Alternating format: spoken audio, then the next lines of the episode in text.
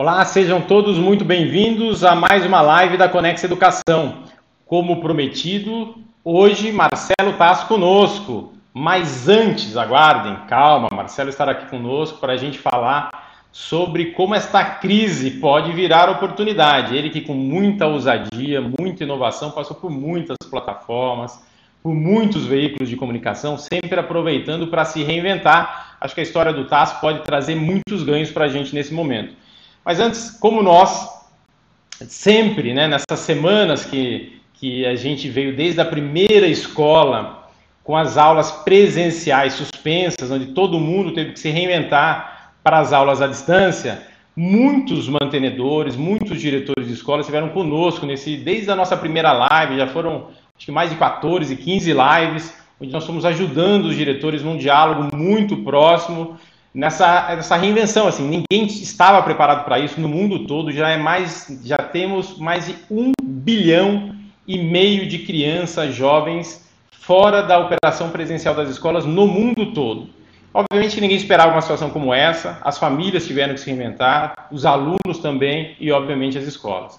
E a gente já aprendeu muito nessa semana, se passaram, a gente já tem mais de 30 dias onde a primeira escola fechada nesse modelo presencial e dormiu presencial, acordou à distância. E a gente veio então com essas lives nas últimas semanas, fizemos com o Carnal na semana passada, agora com o TAS nessa semana, onde as famílias, além das escolas, as famílias também entram conosco nessa, nesse bate-papo bacana, onde a gente discute com o convidado aqui formas e alternativas para vencer e superar a crise que a gente vive nesse momento. Então, sem mais delongas, queria aqui convidar Marcelo Taz para estar conosco no dia de hoje.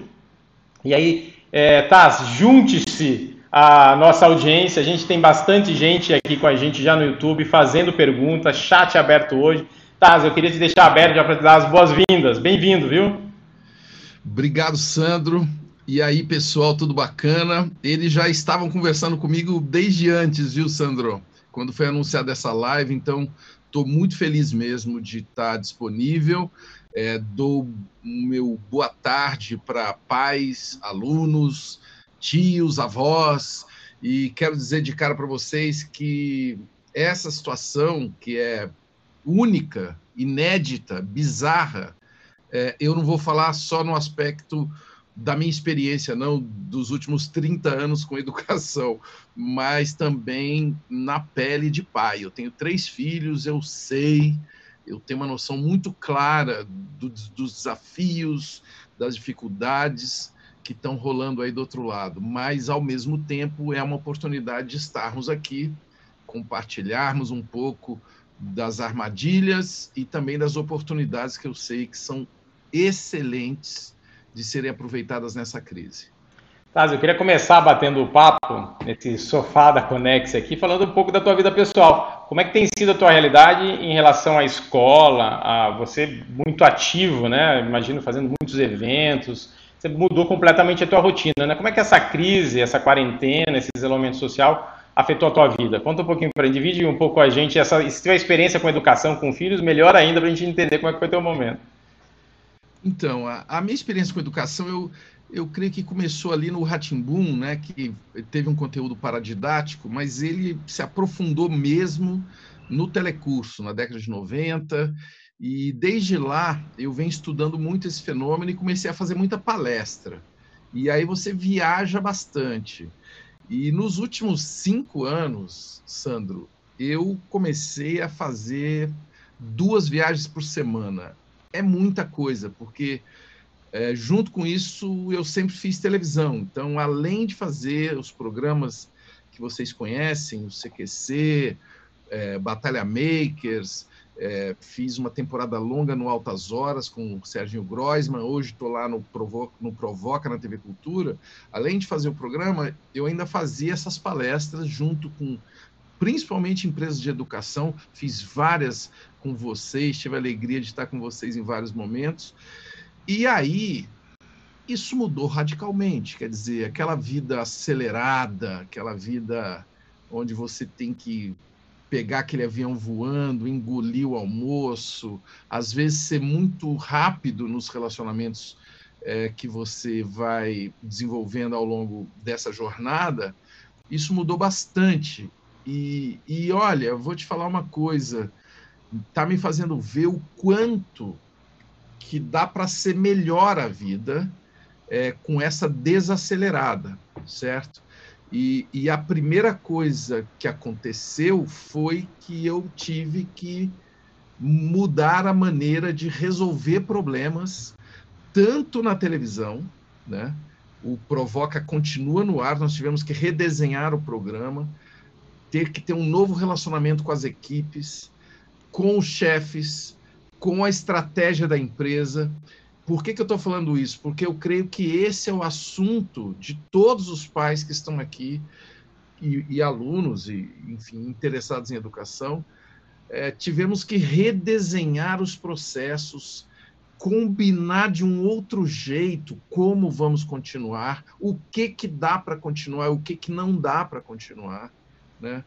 E sobretudo na vida pessoal, eu descobri espaço para estudar, que é algo que faz tempo que está na minha lista e que agora, finalmente, eu comecei a conseguir dar alguns mergulhos é, muito legais, muito legais mesmo. Assim. Hoje de manhã, por exemplo, eu passei a manhã decifrando a Rota da Seda, que é um assunto que eu estou é, desenvolvendo para um livro que eu estou escrevendo, é, tô, eu estou estudando como que a comunicação evoluiu desde a escrita até o Instagram ou até o YouTube, já que estamos no YouTube.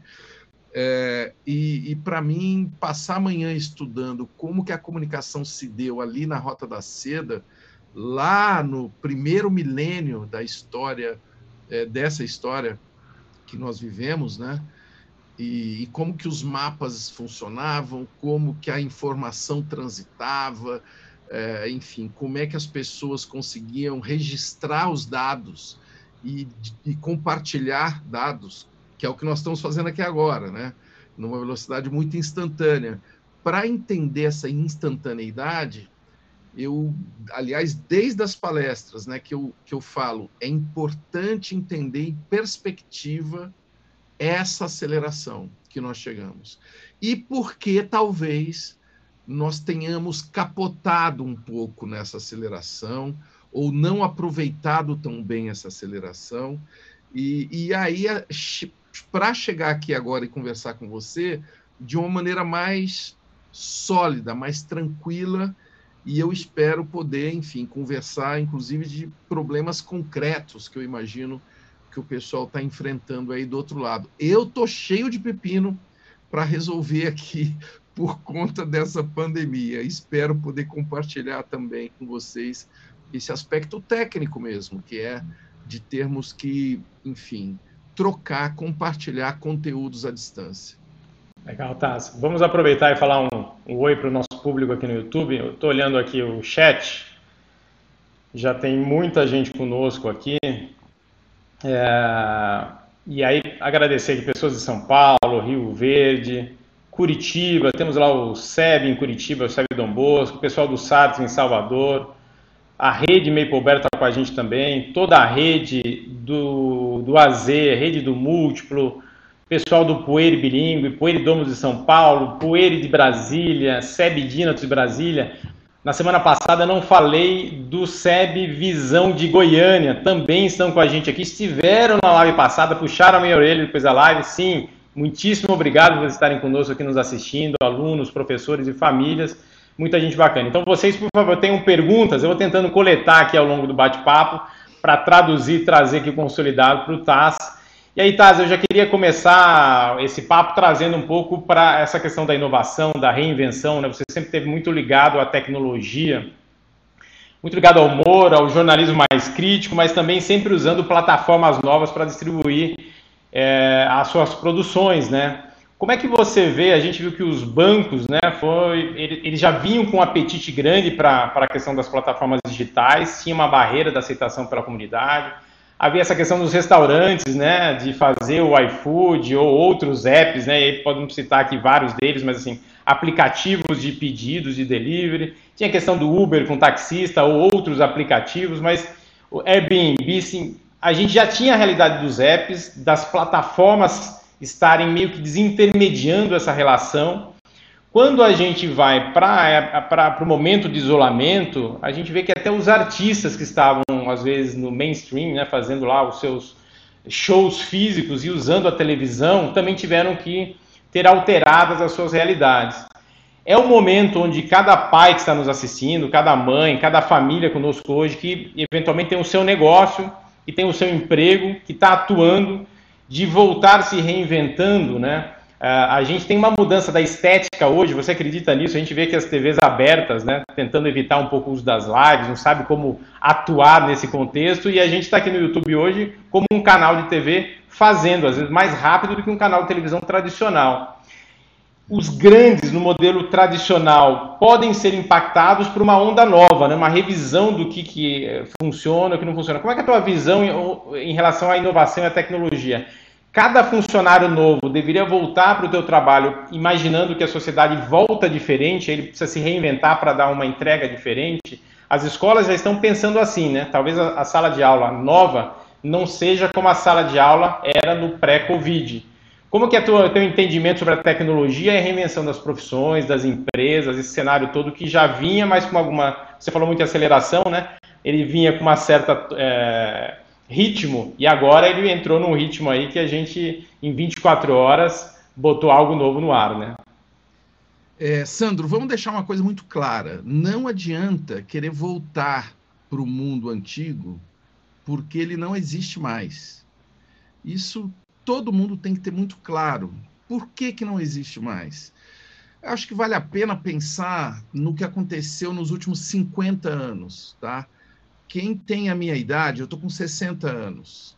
É, não é todo mundo que tem 60 anos, mas, mas como eu tive a experiência nos últimos 50 anos de ver o homem chegando na Lua ao vivo pela televisão e de lá para cá eu que era assim um ouvinte de rádio, era um garoto do interior, então as minhas distrações estavam muito no rádio porque tinham poucos canais de televisão eu fui vendo do rádio, da televisão, depois das televisões por assinatura.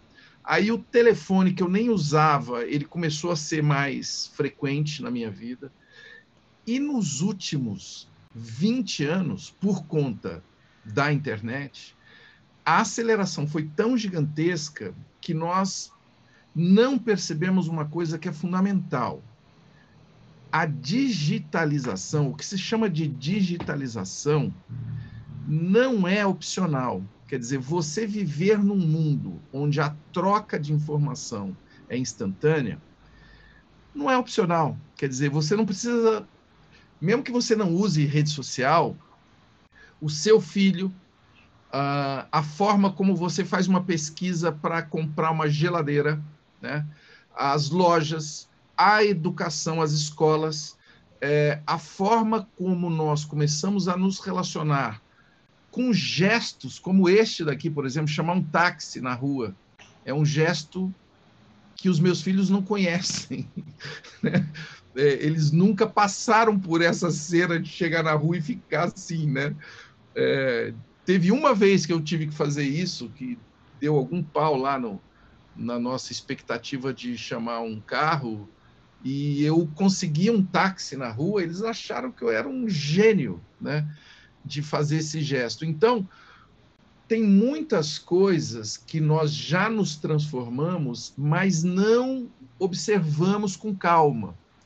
E agora chegou a hora de definitivamente resolvermos essa questão.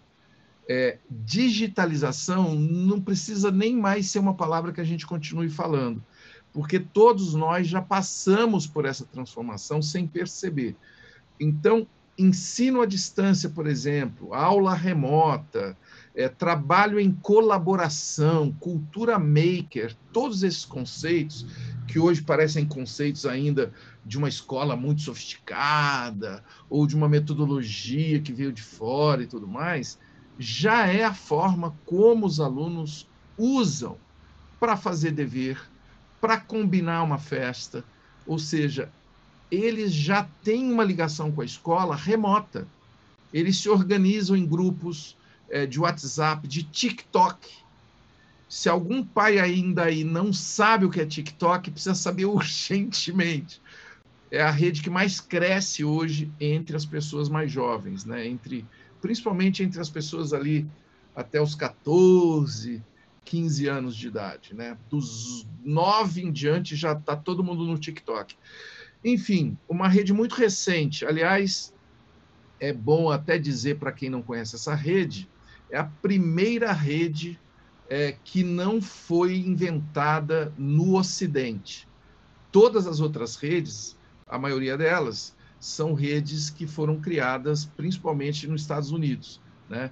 Estou falando aí do Google, do Instagram, do Facebook, é, enfim, da Amazon, né? de uma série de, de, redes assim. O Spotify já é, já é um serviço de música que veio lá é, da Escandinávia, né? da Suécia, mas o TikTok já é um fenômeno chinês e ele é o grande fenômeno hoje. Então você vê até quem vive mergulhado em tecnologia, como é meu caso, é surpreendido pela ascensão de uma rede chinesa, o TikTok, que soube atrair a atenção desses jovens. Ou seja, por que, que eu estou contando essa história longa? Quem se sentia aí desatualizado com relação a isso, eu queria dar os parabéns, porque está muito bem informado. É difícil se manter atualizado sobre isso daí, até o Facebook não percebeu o crescimento do TikTok, até o YouTube, que inclusive está tentando criar novas ferramentas para competir com a velocidade de adesão é, dessas crianças a essa rede chamada TikTok, que é uma rede de vídeos também, enfim, tem lá as suas graças, as suas formas diferentes, suas linguagens diferentes, aliás, muito criativas mesmo de se comunicar. O que eu creio que nós temos aí diante de nós, pessoal, é a experiência de olhar para tudo isso junto com os nossos filhos. Eu, em momento algum, defendo que deixa eles lá fazerem o que eles quiserem com tudo isso. Eu acho que o pai é, sim, o cara que tem a obrigação da educação do filho.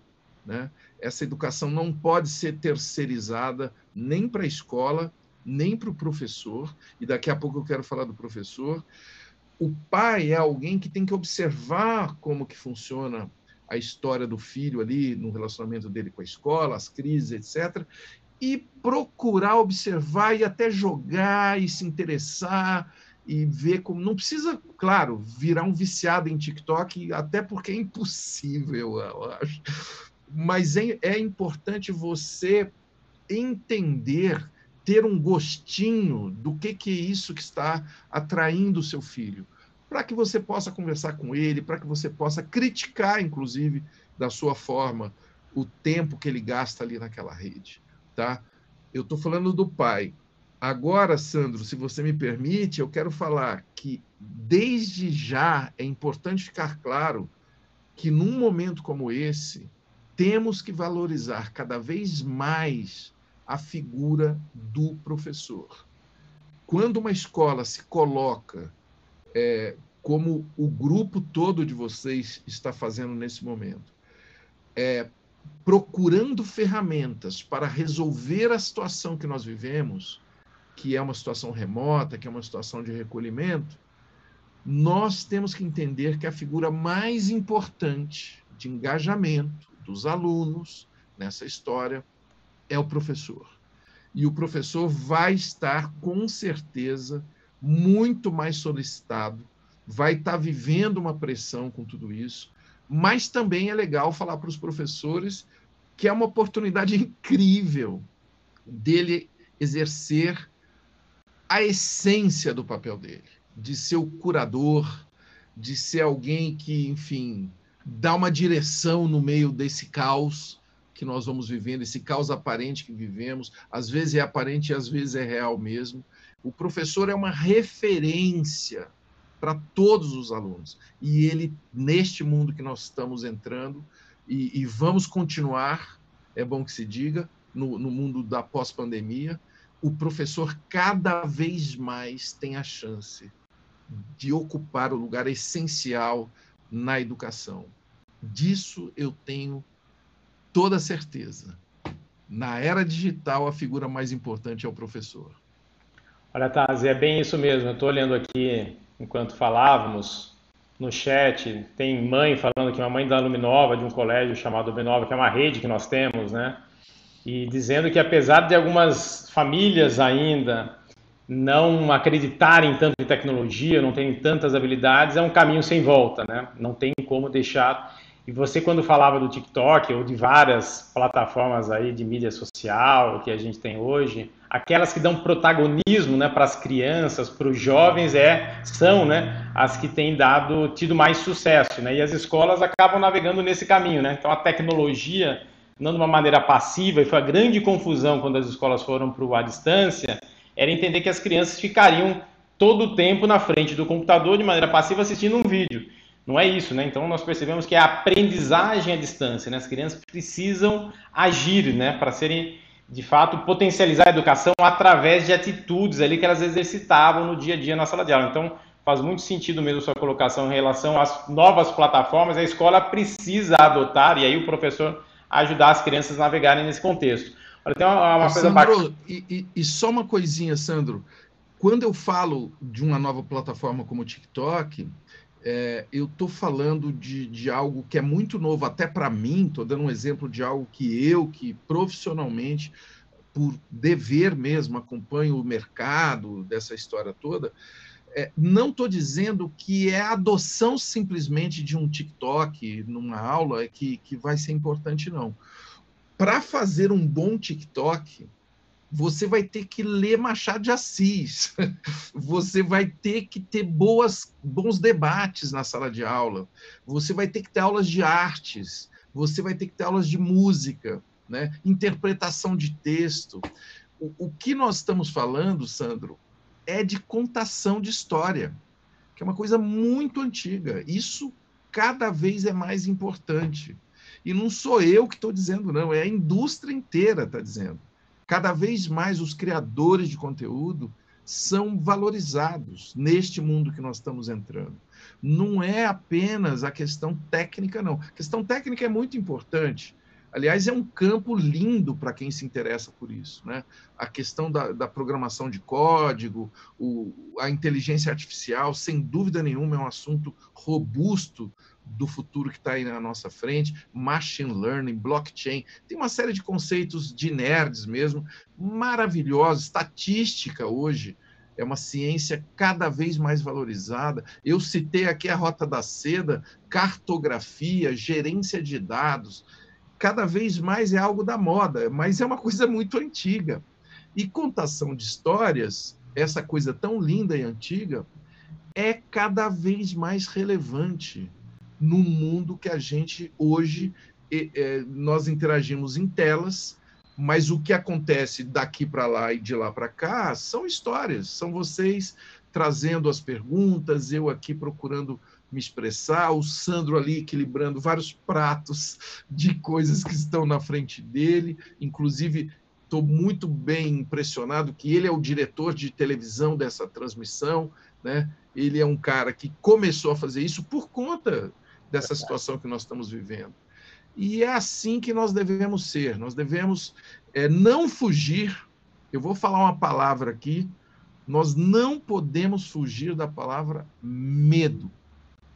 Quando nós começamos a fazer uma coisa pela primeira vez, a primeira coisa que a gente sente é medo.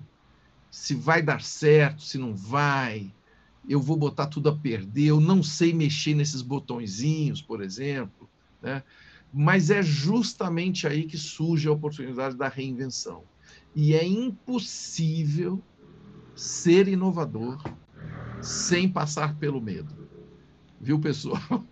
Infelizmente, eu tenho que dar essa notícia. E eu passo por ele todas as semanas. Mesmo quando está tudo dando certo. Né? Na hora de entrevistar alguém, na hora de falar para a câmera, eu queria que vocês acreditassem de verdade no que eu estou falando. Dá um medo. Será que eu vou conseguir? Será que vai ser bom? Será que a minha voz hoje está boa? Será que o meu penteado vai agradar o pessoal?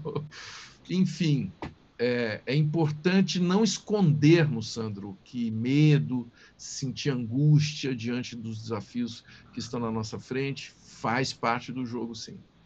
Muito bom. E aí, olha, falando em medo, Francine Fenga está dizendo: olha, não tenha medo, não, porque somos dois de Tuverava. Está dizendo aqui, ó, que você é de Tuverava, né, Tassi?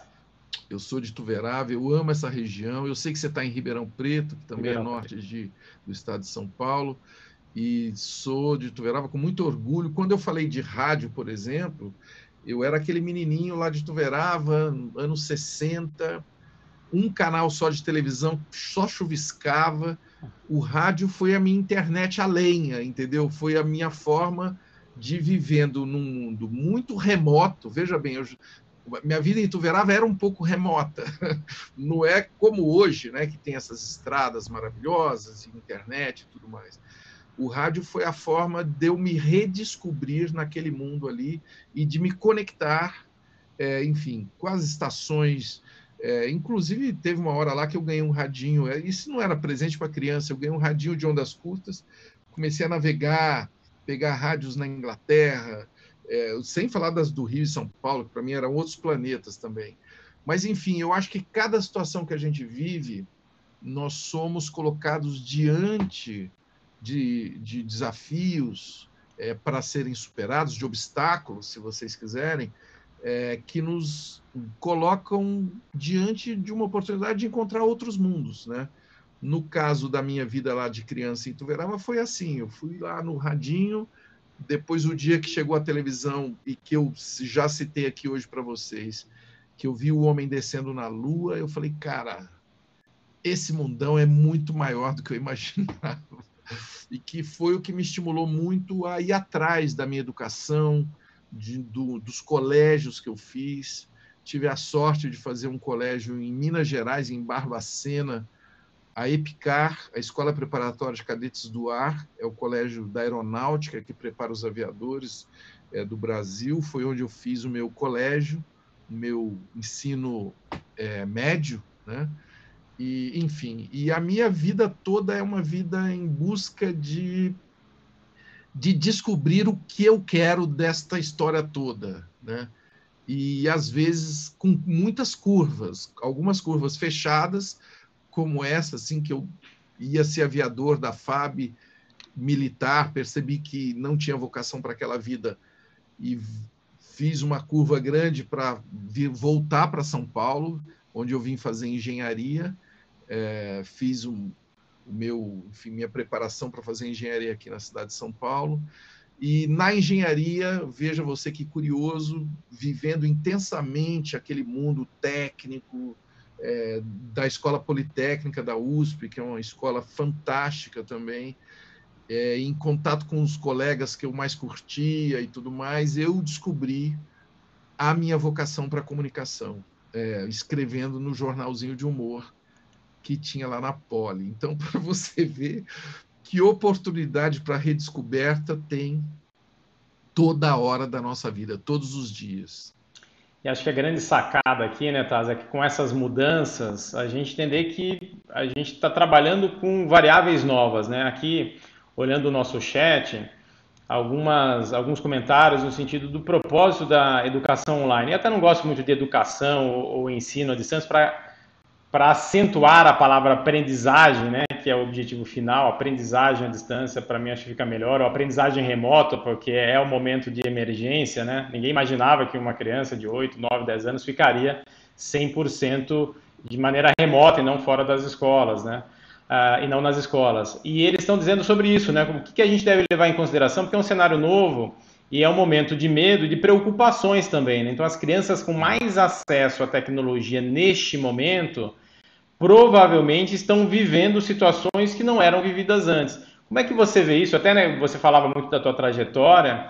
Toda mudança traz, né, obviamente, cenários novos e os pais precisam redobrar o cuidado neste momento. Como é que você vê esses momentos de reinvenção novos medos e os cuidados novos que devem vir acompanhados, né? especialmente pais com as crianças. Né? Muitas perguntas seguindo esta linha aqui da preocupação com o mundo do online. Né? A gente falava dos aplicativos, aplicativos novos, esse cuidado especial dos pais com as crianças. Né?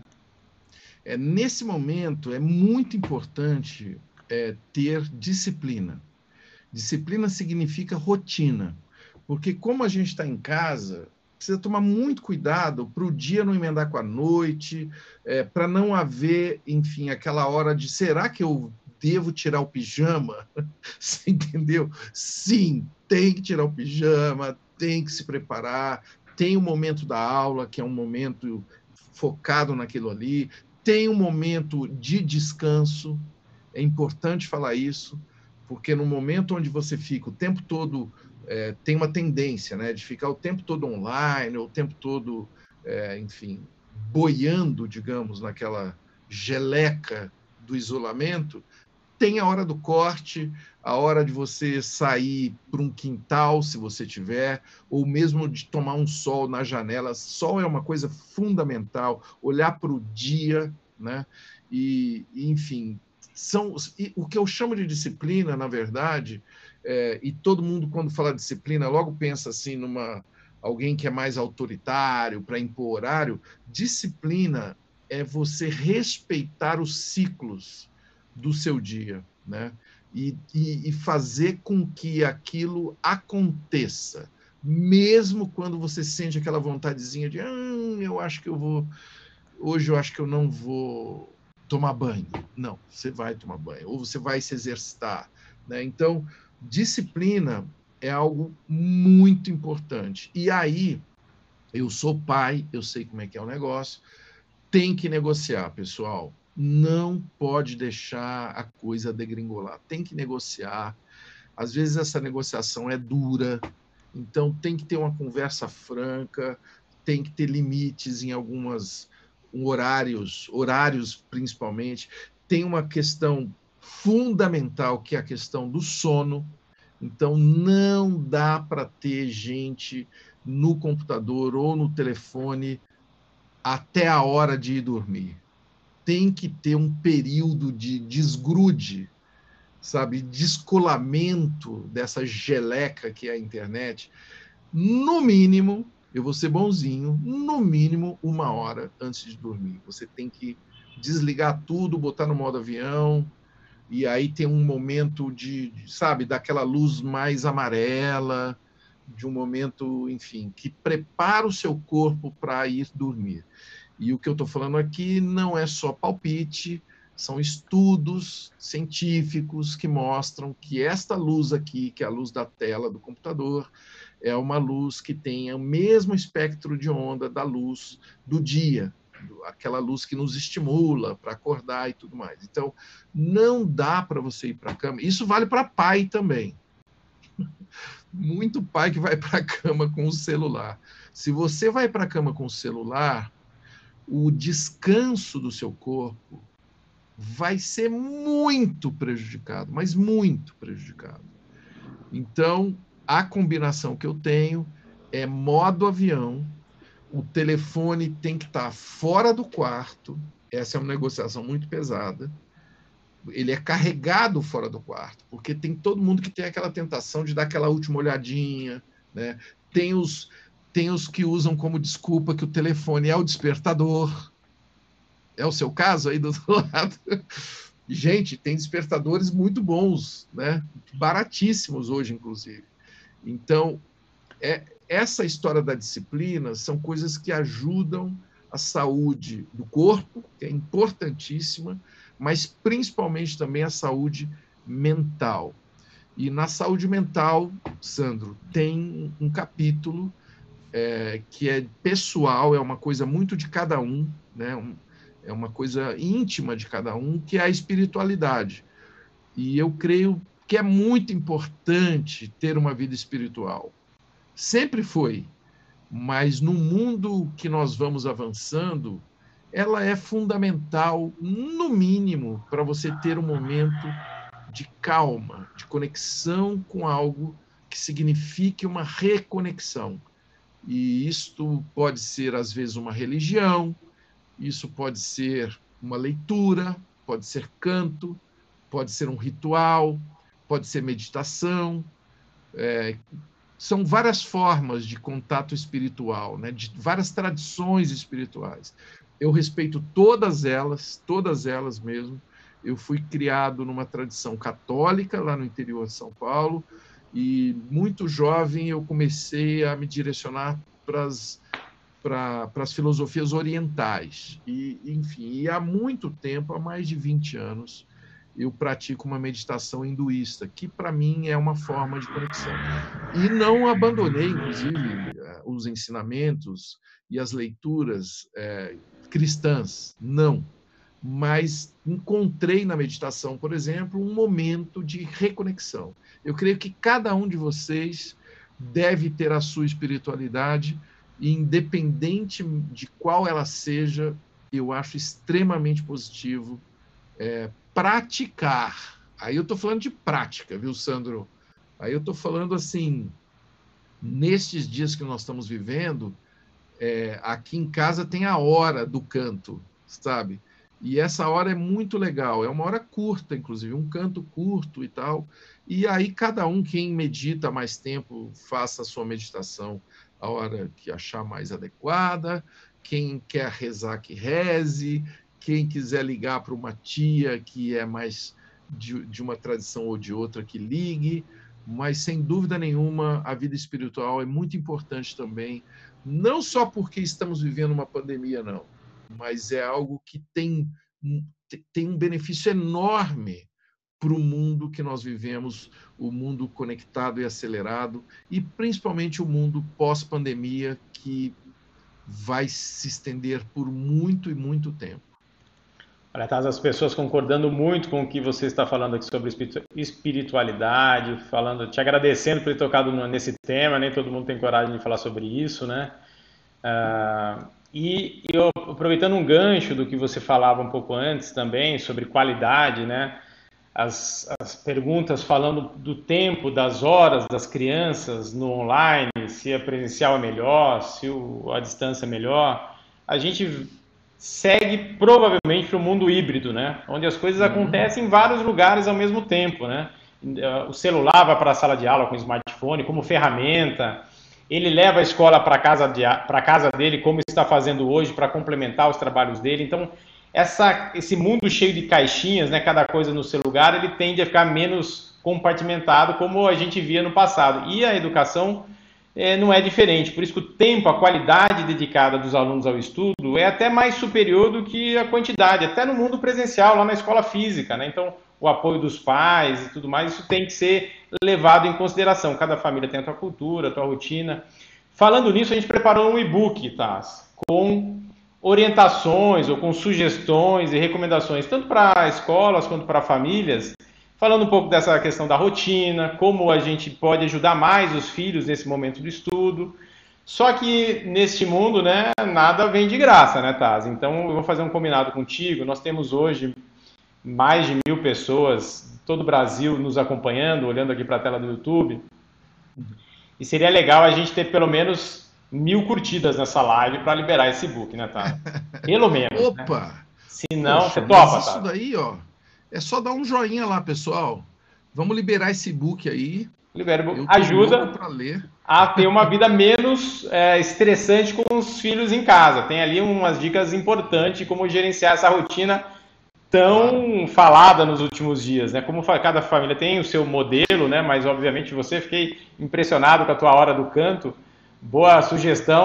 Em casa, se eu fizer isso, provavelmente vou espantar todo mundo. Não vai ser uma hora muito bacana, mas a tua casa está é, funcionando. Então, essa, esse e-book traz um pouco disso. Se a gente chegar lá com mil curtidas nessa live, eu vou liberar. E aí a gente aproveita para curtir o nosso canal, porque outras escolas, outras famílias podem estar passando pelas suas dificuldades. E se você se inscreve na live, a gente vai ficar visível para as outras famílias também nos encontrarem aqui nesse mundo imenso do digital, né, Taz?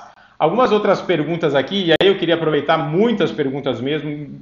Me perdoem, não dá para colocar todas ao mesmo tempo, estou conectando as suas falas com as perguntas, mas agradecer o pessoal também de Aracatuba, do Habitat de Aracatuba que está com a gente, o pessoal da rede High Five, que é o nosso programa bilíngue, muitas escolas conosco, é, você falou aqui da sua cidade natal, tem gente de Jabuticabal também aqui perto, pediram para dar um alô. Você está trazendo teu fã-clube todo para cá, tá? Eles vieram da região toda, tá todo mundo aqui te acompanhando, muito legal.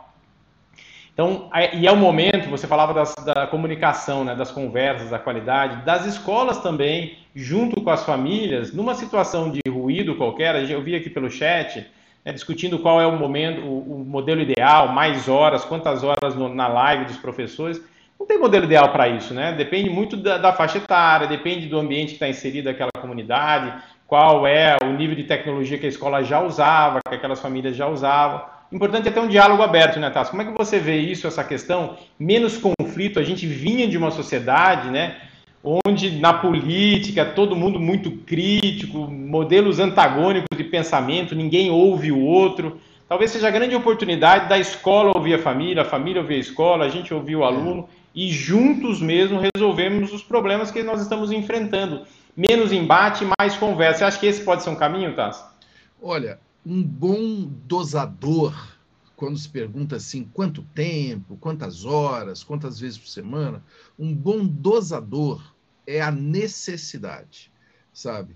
É, planeje uma meta que você tem para atingir, seja para fazer o dever, para dar conta de geografia, de matemática, da aula de artes, enfim, e veja qual a necessidade que você encontra é, de compartilhar, de fazer lives ou de criar grupos é, no WhatsApp, por exemplo. Né? Eu, eu encontrei, por exemplo, um grupo recentemente, participando de um desses debates, um grupo de professores muito ainda inexperientes nesse tipo de relacionamento que nós estamos aqui, e eles criaram grupos de WhatsApp de até oito professores.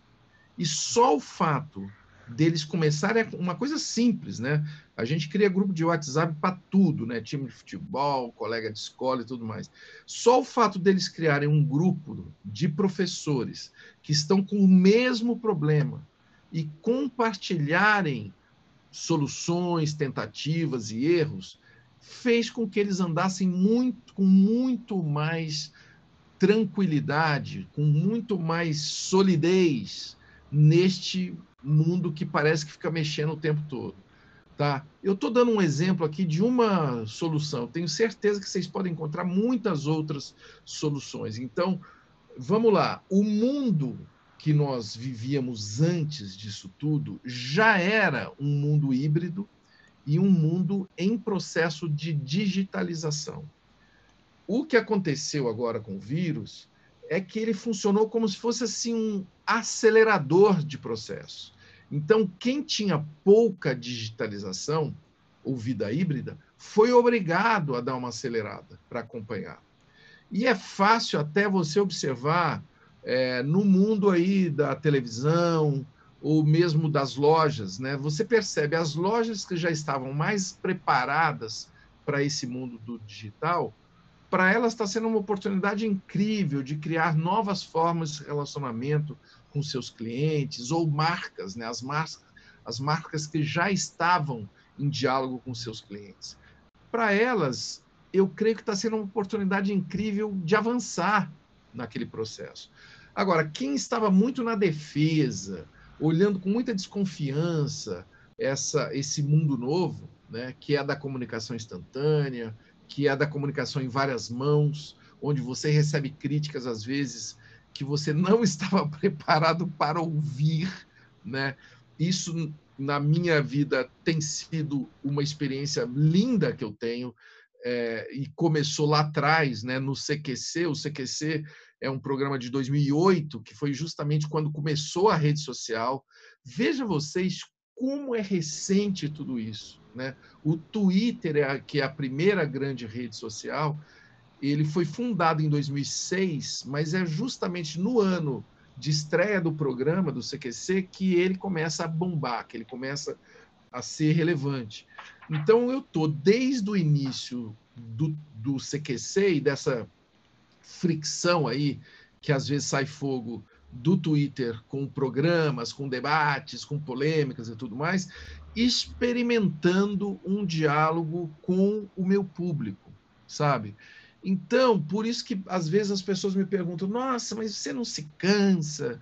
Você fica o dia inteiro no Twitter respondendo o pessoal? Não. eu já estou assim nesse diálogo há muito tempo. Né? É um tempo muito largo, são 12 anos. E tenho 9 milhões e meio de seguidores lá no Twitter.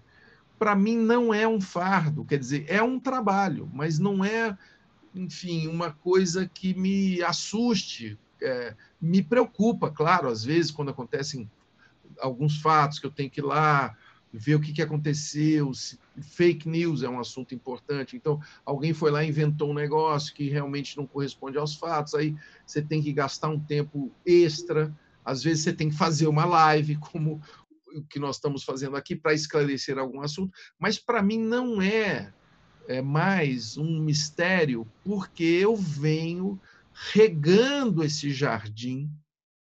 E aí eu vou, vou, vou ter uma chance de falar de uma, de uma metáfora que eu adoro, que essa vida na, na internet é uma vida muito parecida com a vida de jardineiro, sabe? Muito parecida. É, e aí eu remeto até a minha infância mesmo, de cuidar de planta, de animais, de ter um contato com uma semente que não deu certo e procurar um lugar que pegue mais sol, faltou água, você esqueceu de olhar para sua rede, ela foi lá e foi ficando mais murchinha, cheio de ervas daninhas, tá? Então, o relacionamento aqui é um relacionamento muito parecido com de jardinagem. Você tem que olhar todo dia para esse jardim, para esse engajamento, para esse diálogo que, que acontece e ir procurando, enfim, os caminhos orgânicos, tá? Não pode forçar a barra. Tem uma palavra fundamental para nós entendermos essa era que nós estamos, que é transparência. Você tem que ser quanto mais próximo possível, você tem que ser quem você é. Quanto mais transparente, quanto mais espontâneo, quanto mais verdadeiro você for, mais engajamento, mais eficiência você vai encontrar com as pessoas do outro lado. Eu falo isso com muito carinho, é, não para profissionais, que pessoal que quer ser profissional de câmera, não. Eu estou falando com professores, eu estou falando com pais, eu estou falando com alunos, eu estou falando com donos de escola, eu estou falando com todo mundo. O ambiente que nós vivemos hoje é de transparência total. É só você ver o que está acontecendo na política, né? Quando políticos que estavam acostumados a ter uma força simplesmente por ser o mandatário, por ser o cara que tem as leis todas na caneta e tudo mais, eles escorregam muito nisso, porque eles acham que, enfim, não vão ser pegos né, no contrapé, não vão ser pegos, às vezes, numa mentira, às vezes numa contradição, né? o que é, aliás, muito natural do ser humano, se contradizer. Então, se contradiz, pô, olha, eu realmente foi uma contradição toda. Eu falei que eu fazia de um jeito e fiz de outro, tá? É um momento excelente de exercitarmos a transparência e aprender com isso, né? Procurar melhorar os processos, ouvir, né? É um momento fundamental de ouvir que eu creio que é isso que nós estamos fazendo aqui, né? A Conexia tem feito todas essas lives para procurar ouvir o resultado do que ela anda entregando para vocês. E quem não ouvir, pessoal, está frito, está frito, frito, frito. E eu estou falando tanto, enfim, de líderes, como de empresas, como de comunicadores de televisão, como é meu caso, não vivemos mais aquela era de pessoas que eram inatingíveis, que viviam nos seus nas suas seus palácios muito blindados e tudo mais. O mundo hoje é um mundo de muita transparência e eu quero acreditar de construção, de construção de conteúdo coletivo, de colaboração, de aprendizado. É um mundo é um mundo fascinante, viu, Sandro? E eu não me sinto aquele otimista é, iludido, não. Eu tenho muitos exemplos é, de, de coisas que estão sendo construídas neste momento mesmo. enquanto nós estamos aqui conversando, é, incríveis, sabe? Inclusive de soluções para essa crise, de restaurantes que tiveram que mudar toda a cozinha ou começaram a entregar a comida, ou uma moça que começou a fazer bolo e sabe e teve que se virar para pagar as contas agora ali naquele e os filhos estão ajudando, enfim, é, é uma hora de reinvenção, é uma hora de entender como que podemos é, olhar para os lados e enxergar os parceiros é um exercício é de empatia, né, Taz? É um exercício de empatia também, né? Via as escolas, as escolas não, ah, os comentários aqui no chat, né? Dizendo, ah, mas a escola não está falando comigo tal. Primeiro, você falava das redes sociais, eu imagino o desafio que você tem, porque a gente tem as pessoas que estão conosco, que fazem reflexões positivas, tem os haters, né? Estão ali só para atacar, tem as pessoas que estão ali compartilhando as fake news, e para as escolas não é diferente, né? Se a gente colocar o ambiente da escola, por isso que eu falo que é sempre um exercício de empatia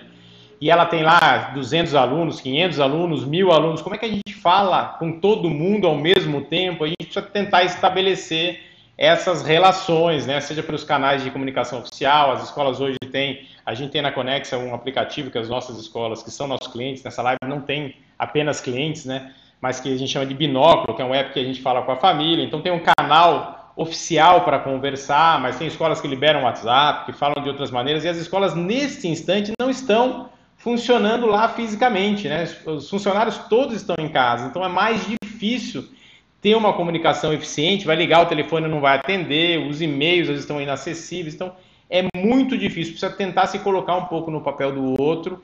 Obviamente, isso não é para abandonar aquela comunicação, mas tentar buscar qual é o mecanismo que pode funcionar melhor, porque no final do dia, o que nós temos ali nas escolas são talvez o cuidado com o nosso maior patrimônio, que são os nossos filhos, né? é o, o, o, nosso bem maior, né, nossos filhos. Então, a, a, família quer o bem maior para, para os filhos e também as escolas estão trabalhando fortemente para isso. Então, não é só uma relação simples, ninguém estava preparado para isso. Das escolas que são nossos parceiros, e a Conexa tem mais de 400 escolas conosco nessa jornada, as escolas estão muito imbuídas, os professores estão trabalhando o dobro do que trabalhavam antes, a área administrativa, os investimentos das escolas estão acontecendo na plataforma digital, eles não estavam nem preparados para fazer, não estão medindo esforço. As famílias também têm as suas dificuldades, dificuldades financeiras, de tempo, de home office, assim. Está todo mundo envolvido em situações problema. E as escolas têm que entender as famílias, as famílias com as escolas, é um trabalho de conversa, né? de empatia e de muita conversa, né, Taz? E você fazendo esse papel de interlocução com o seu público, né, de muito tempo, não é por causa da crise, é um belo exemplo para todos nós, né? é, tentando falar com o nosso público aqui da, das lives, e já que você responde para todos eles, né, é, não podemos abandoná-los aqui de, de, ladinho, Taz. E aí, é, voltando a agradecer as pessoas que estão conosco aqui, mas vem sempre o desafio é, colocado para nós da relação dos jovens com a tecnologia, o cuidado, a tecnologia com o professor, que é um aprendizado de reinvenção Uh, e também fazer um alerta, viu, Taz? Eles não estão querendo o e-book. Tem gente, a gente falava dos haters, tem gente brava com a gente aqui. A gente falou, como assim? Vai liberar o e-book só com mil likes? Não quero, então. Tudo bem, é um direito que você tem, gente. De, falava né, sobre antagonismo, né?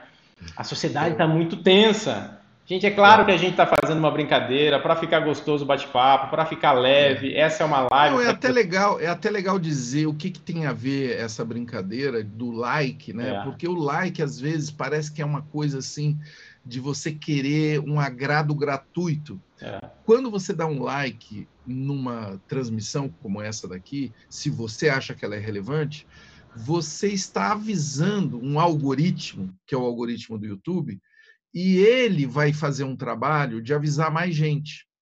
Então, até algoritmo, que parece um assunto muito de nerd, é bom a gente ter transparência para falar dele. Por que, que o Sandro pede o like? Porque com o like, o algoritmo desse lugar que nós estamos, dessa plataforma chamada YouTube, ele vai espalhar mais essa conversa. E ela pode ser beneficiar mais gente ela pode abranger mais pessoas. E aí eu até aproveito, Sandro, para dar uma dica de rede social para vocês. Procure dar likes em coisas que às vezes você não vai com muita frequência, sabe? Vamos supor, você é um cara que gosta só de futebol. Mas chega uma hora que você fica aquele assunto futebol, futebol aparecendo, futebol, futebol, futebol. Procure, por exemplo, dar likes em outros tipos de assuntos, sabe? Seja ele qual for. Culinária. Vai lá, dá uns likes, vê outra coisa. O que, que, que é isso? Viagem. Ah, tô preso aqui, quero saber sobre viagem para eu pensar no que, que eu vou fazer depois.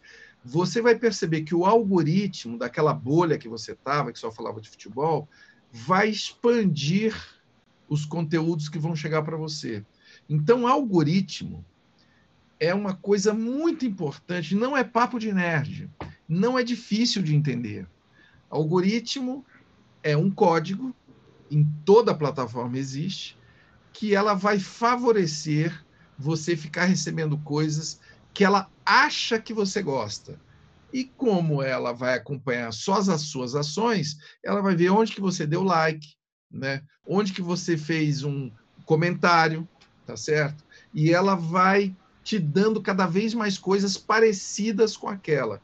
Por isso que é legal você ficar atento para não viver só dentro de coisas que você concorda, por exemplo, né? com pontos de vista que sejam parecidos com o seu uma coisa que eu pratico muito é essa história da empatia que o Sandro estava falando. Ter empatia não é ser bonzinho, não é ser um cara que, ah, eu vou sentir o que o outro está sentindo. Não, não é só isso, não. Ter empatia é procurar olhar o ponto de vista do outro, entender que existem outros pontos de vista que contam a mesma história. E quando você consegue ter esses vários pontos de vista, ter consciência desses vários pontos de vista, você vai contar melhores histórias, você vai entender melhor da história que você está falando, sabe? É uma prática muito legal que eu recomendo a todos. Então, algoritmo, vamos enganar o algoritmo, pessoal tá? Não fique bravos aí porque o Sandro pediu like, não. Isso tem uma função de cutucar o algoritmo. E é importante o seu, o seu ponto nesse momento de reinvenção né, dos negócios, das profissões, entender esse ambiente novo, né? Que quando a gente coloca lá a nossa pizzaria, o nosso restaurante, a nossa loja, nós, a escola privada, que é basicamente o mercado que a Conex atua né, na área de educação do mercado privado, a gente tem muitos empreendedores conosco, né? A classe média brasileira é uma classe que está ali, é, todas as classes, obviamente, a sociedade está sendo impactada de uma maneira geral, mas a classe média, de uma maneira geral, tem o seu negócio e precisa transformar o seu negócio nesse mundo de isolamento social usar bem as redes sociais é mais um mecanismo para ele trazer renda nova. Então, entender esse cenário, né, faz com que você ganhe visibilidade. Então, essa questão dos likes, gente, é uma técnica que a gente faz. Primeiro, porque você sinaliza para os algoritmos que você gosta desse tipo de assunto. Então, ele vai oferecer para você cada vez mais. Segundo, se o YouTube percebe que as pessoas estão gostando daquele assunto, ela vai compartilhar para mais pessoas. Né? E aí mais pessoas entram na live, a gente consegue dar mais visibilidade para esse assunto tão importante que é a educação, né? nesse mundo concorrido que é o ambiente virtual que todos nós estamos inserindo. Então, tá, essa aula que você deu para a gente aqui sobre a questão das redes sociais. Pode você... trazer. Sabe o que eu fico pensando, Sandro? Nós estamos aqui com gente de uma diversidade riquíssima do Brasil. Você falou gente de Goiás, de Santa Catarina, do interior de São Paulo, da capital, é uma diversidade. Você já pensou a diversidade de experiências dos pais que estão aqui agora nessa conversa? Que legal que não é poder compartilhar isso, né? Ver o que que um pai lá no interior de Goiás, que tem uma tradição, é, enfim, de uma vida urbana ou talvez com influência da, do agro, que é muito forte lá, ou do, das músicas, enfim, com essa variedade linda que nós temos no Brasil de cultura, de formas de se expressar, poxa, é uma oportunidade muito bacana de troca, sabe? E a televisão, e veja bem, eu não estou aqui falando contra a televisão, até porque eu amo televisão, mas a televisão ela está sendo obrigada a se reinventar porque ela estava acostumada a falar só de um jeito né? a ter uma estética muito parecida. E não é isso hoje o que interessa. interessa o que você está falando, interessa o que a pessoa do outro lado está ouvindo e respondendo para você. Às vezes é mais legal até o que o cara está mandando de volta para você.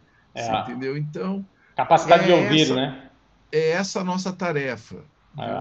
E o que não era comum, né? E acho que os veículos estão aprendendo muito isso, as empresas, né, que falavam bem de, delas mesmas na publicidade tradicional, e a gente viu que já não adianta tanto, né? O que importa é que o outro cliente fale para o outro e eles que são iguais, né, as pessoas que vivem aquilo, que consomem aquilo, possam efetivamente recomendar o trabalho das empresas.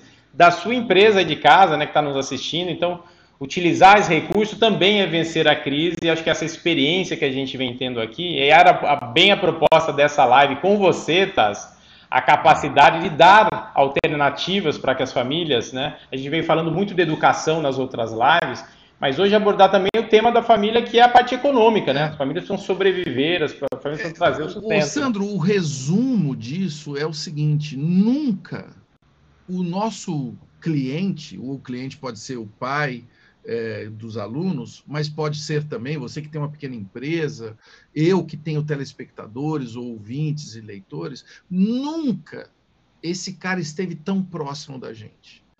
E, e, nós temos a chance de ver as críticas, de ver o cara que não gostou, por exemplo, de, de pedir para dar like, entendeu? Entender o porquê disso. Nós nunca tivemos tanto a chance de atender melhor para quem a gente trabalha. E esse cara, se você faz isso, se você acredita que você faz algo relevante, estou aqui arrumando meu fone que estava caindo. Se você acredita que o que você faz é legal, seja um, um, um, almoço, entrega de delivery, seja farmacêutico, seja, enfim, manicure, dentista, seja qual for a profissão que você tenha, se você acha que você entrega uma coisa que é legal, esse cliente que está cada vez mais próximo de você e que você ouve e que você vai melhorando o que você faz ouvindo esse cara, ele vai ser a sua propaganda, ele vai dizer de você, ele vai compartilhar que ele está curtindo aquilo. Você não, até isso eu acho que mostra até a forma como a publicidade mudou também. Né? Aquela coisa de fazer um filme bonitinho e botar no ar e tudo mais. Isso tem, a, tem o seu valor, tem uma coisa que emociona e tudo mais. Mas hoje, quem é o porta-voz mesmo, quem faz a comunicação das empresas, inclusive das escolas, é o aluno, é ele, entendeu? E com muita transparência, ele faz isso nas redes, ele faz isso nos grupos, é, ele faz isso em redes de pais, é, enfim, eu acho lindo isso, não acho isso uma ameaça. Pelo contrário, eu acho que é uma ameaça para quem está trabalhando mal, entendeu? Para quem está trabalhando e quer aprender com erro, quer ouvir qual é o problema que você teve, poxa, é uma era fascinante, é uma era muito legal, cheia de desafios. Eu não estou fugindo aqui da parte dolorida dela, com muitos desafios, às vezes coisas chatas de resolver, essa a questão técnica mesmo, né? Às vezes nós temos resolver problemas que a gente já não queria mais resolver, aquele fio que não funcionou, aquela conexão que caiu, a internet, a estrutura que às vezes não é mais adequada, mas buscar uma solução em colaboração, ouvindo principalmente o resultado, vendo o que está acontecendo, é a era é a era certa para a gente fazer isso juntos, né? fazer isso em colaboração, fazer isso com transparência e, sobretudo, fazer isso num país que tem muito que se fazer na educação, tem muito, principalmente em oportunidades né, de acesso para todos. É um trabalho lindo que nós temos para construir uma nação decente, próspera e com oportunidades iguais para todos. Palavras sábias e bonitas, muito bem. E com isso a gente está se encaminhando, Tass, para o final desta live. A gente está aqui há um pouquinho mais de uma hora. É o nosso combinado aí com a nossa audiência, contigo. Acho que é um bom, bom tempo né, para a gente ficar aqui na frente do computador, Queria te agradecer demais pelo bate-papo. Tem uma pauta quase inesgotável. A gente passaria aqui muito tempo juntos. A gente te convida para voltar ainda nas lives futuras, certamente. Queria agradecer cada um de vocês que estiveram conosco até agora, até esse momento. Mandaram muitas perguntas. A gente vai capturar tudo que veio aqui pelo chat depois para ir melhorando para as próximas lives. Se tiver pergunta para o Taz, a gente endereça para ele também. Ele responde todo mundo. Coloca lá, Taz, na rede social, vai respondendo cada um aí. E, e te deixar aberto, livre aqui, Taz, para fazer os comentários finais aí. Queria te agradecer pelo papo, pela disponibilidade quiser deixar uma palavra aí de conforto agora para essas nossas famílias que estão conosco até agora, por favor. Pessoal, vai passar. É, uma, é um momento duro mesmo que nós estamos vivendo. É, tem uma questão de, inclusive, obviamente, sanitária gravíssima. É, estamos vendo aí algumas cidades já com esgotamento né, de, de vagas e tudo mais. Isso já estava previsto. É, então é hora mesmo, sabe, de ouvir a ciência, é, de ouvir a nossa a nossa sensibilidade, o nosso bom senso, ouvir as pessoas que estão ao redor. E olha, quero dizer a vocês o seguinte: é, quando eu falo, eu, eu, eu, eu ando aprendendo, eu sou aquele burro velho, mas eu aprendo. Quando você fala uma coisa, você tem que fazer. Então, eu quero me colocar à disposição de vocês é, tanto aqui nos comentários é, que eu vou olhar, quanto nas minhas redes sociais. É muito fácil de você me achar. Eu sou Marcelo Taz em todas elas, no, no Instagram, no Facebook, no LinkedIn, eu estou lá em todas elas. E, e para mim, é, enfim, é uma alegria ver que uma organização do tamanho da Conexia dá a sua cara, assim, aberta em toda essa sequência de lives para poder ouvir vocês. Essa é a única maneira que nós temos que aprender na era que nós vivemos. Aprender juntos. E quem ainda não fez, se tem alguém jovem acompanhando a gente aí e não sabe de um segredo que eu tenho, a única forma que nós temos de acompanhar este mundo que muda o tempo todo é fazendo uma única coisa: filhos. Façam filhos. Vocês sabem como que é, né? E quem já fez, já está com os filhos aí, vai aprender com eles. Quem por acaso optou por não tê-los, tem sempre um sobrinho, tem sempre uma criança ao redor para aprender junto com eles. Muito obrigado, Sandro. Agradeço o convite e a confiança para esse bate-papo. Muito bom, Taz. E aí, e-book liberado, apesar Opa, de não liberou o like. Não temos chegado até o mil, não. Olha, a gente está com 845, Taz. Mas, como a gente fala de educação, a gente deu uma meta para cumprir. Era nota 10. A gente não teve nota 10, tirou 8,5 nessa live. Tiramos 8,5, é uma nota boa, né? Tá bom, né? Passaria de ano. Passaríamos. Na próxima live, quando você estiver conosco a gente vai ter que tirar 10. Mas tudo bem. Boa. Fica a sensação de ter que voltar. Então tá, super, super obrigado. Valeu pela tua disponibilidade. A gente sabe quanto é difícil aí, todo mundo agora com as suas uh, necessidades diferentes, né? Você está super presente no, nos vários canais aí da internet. Então, muito obrigado. Boa sorte no teu programa, né? Você está liderando aí o programa na TV Cultura, acho que é Provocações, né? A gente também num formato novo, acompanhando esses dias também com as pessoas nas suas casas, né? Muito bacana. Exatamente. Falou das suas redes sociais. Continuaremos contigo então nesses outros canais em breve, tá? Muito obrigado. E para cada um bem. de vocês que ficou com a gente, eu queria aqui aproveitar e anunciar a próxima live. É um momento difícil, um momento de muita incerteza, como viemos falando, e estamos trazendo um médico psiquiatra, o doutor Roberto estará conosco aqui na próxima quinta-feira para falar um pouco em como superar esse momento, diminuir essa fricção com a família, dos filhos, esposo, marido, mulher, escola, como a gente pode lidar, como a gente pode superar esse momento com mais saúde, com mais qualidade de vida. O Roberto também aceitou, o doutor Roberto aceitou estar conosco aqui na próxima quinta-feira. A gente vai fazer um bate-papo muito legal, falando sobre saúde mental. Super importante para esse momento. Eu queria agradecer cada um de vocês. Até quinta-feira que vem, 5 horas da tarde, no canal da Conexia aqui no YouTube. Até mais. Tchau, tchau, gente. Você já parou para pensar em como a tecnologia transformou nossas vidas e formas de nos comunicar, informar e consumir? E que, acima de tudo, trouxe uma mudança cultural que vai além da transformação digital? Como engajar e educar uma geração que já nasceu conectada e que demanda cada vez mais velocidade e personalização? A Conexia Educação nasceu para desenvolver, agora, a educação do futuro utilizando a tecnologia para entregar soluções educacionais focadas na experiência do aluno e das escolas.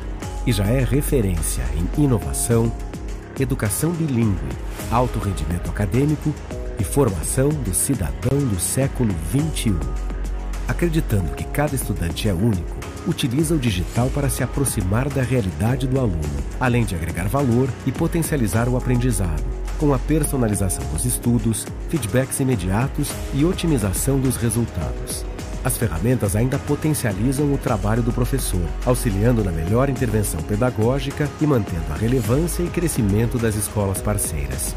Com mais de 400 instituições pelo Brasil e 150 mil alunos em menos de três anos, a Conexia caminha por uma jornada de transformação os especialistas da marca acompanham todo o trajeto da instituição, capacitam os educadores e mantêm um diálogo aberto e transparente, auxiliando a escola a enfrentar os desafios de forma ágil e eficaz. Uma marca jovem que já nasceu madura a empresa integra o Grupo SEB, o conglomerado de inovação que mais investe em educação básica no Brasil, com mais de 50 anos de experiência. E, nesse sentido, assegura um time para desenvolver diversas soluções disruptivas, com forte embasamento científico, parcerias estratégicas reconhecidas ao redor do mundo e conteúdos alinhados às novas diretrizes da BNCC. Prova disso é a operação internacional e robusta da Conexia, que atende desde as escolas próprias do grupo, passando pelas low cost, as que atuam na vanguarda, até a operação global da Maple Bear. Toda essa tecnologia, excelência e resultados também estão disponíveis para escolas de todo o Brasil por meio das cinco marcas próprias: Rede AZ, Múltiplo Escolas em Rede, Pueri Bilingue, Hi-Fi Bilingual School e My Life seja para o alto rendimento acadêmico, aprovação nos vestibulares mais concorridos do Brasil, educação bilíngue, formação do cidadão do futuro ou desenvolvimento de habilidades socioemocionais, a Conexia está com você.